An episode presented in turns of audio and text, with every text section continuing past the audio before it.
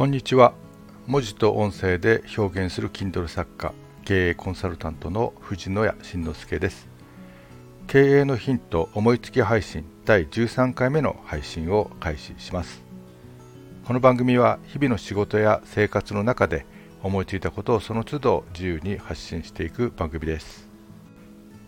さて今日思いついたことですが、えー、言語化することの大切さというタイトルでお話ししてみようかと思います。まあ、頭の中で思っていることやなんとなく感じている感情などを言語化することがいかに大切かどれだけ大きな意味のあることなのかということについてのお話です。言語化するということはこうもやもやしていることを言葉として表現する考えや気持ちを具体化して頭の外に出すというこういう作業なわけですけれども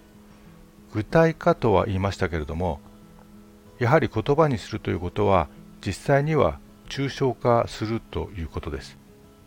自分自身や他人のこう思考に耐えられる形に抽象化するということになるんだと思います。一度抽象化されればそれを観測したり測定したりすることが可能になります。もし何かの基準でですね数値に表すことができればなおさら客観性が増すわけですけれども仮に数値に表せないとしても、まあ、レベルとかグレードとか、まあ、そういった区分というか区別はつけられるようになるわけです。そうなればどこまで進んだのかとかどこまで改善したのかという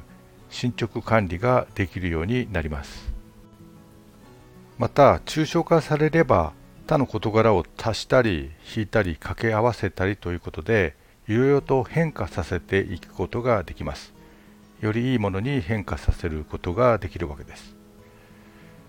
面白いことに、えー、そうやっているうちにですね思ってもいなかったような素晴らしいものに変化させられるということも実際には珍しくありません。さらにそれは一人の中だけではなくて他の人の考えやアイデアと足したり引いたり、まあ、掛け合わせたりということができるわけです。現代であればそれをデジタル化してネットや AI などさまざまなツールを使って、えー、場所や時間記憶容量であったり思考のスピードや思考のパターンなどに制限されずにですね指数関数的というかですねもう飛躍的な展開を見せるわけです。さらにそれを記録として伝え後世の人とも対話ができるというような形になるわけです。後世の人もそのギフトを受け取ってすでにかなり進んだ状態から始めることが可能になります、まあ、現代において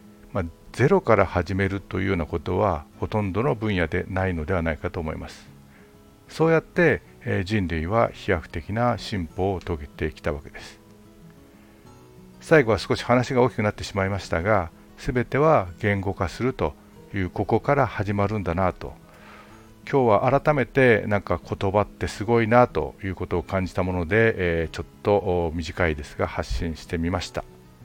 今回はこんなお話でございました。最後までお聴きいただきありがとうございました。藤野屋慎之介でした。それではまた。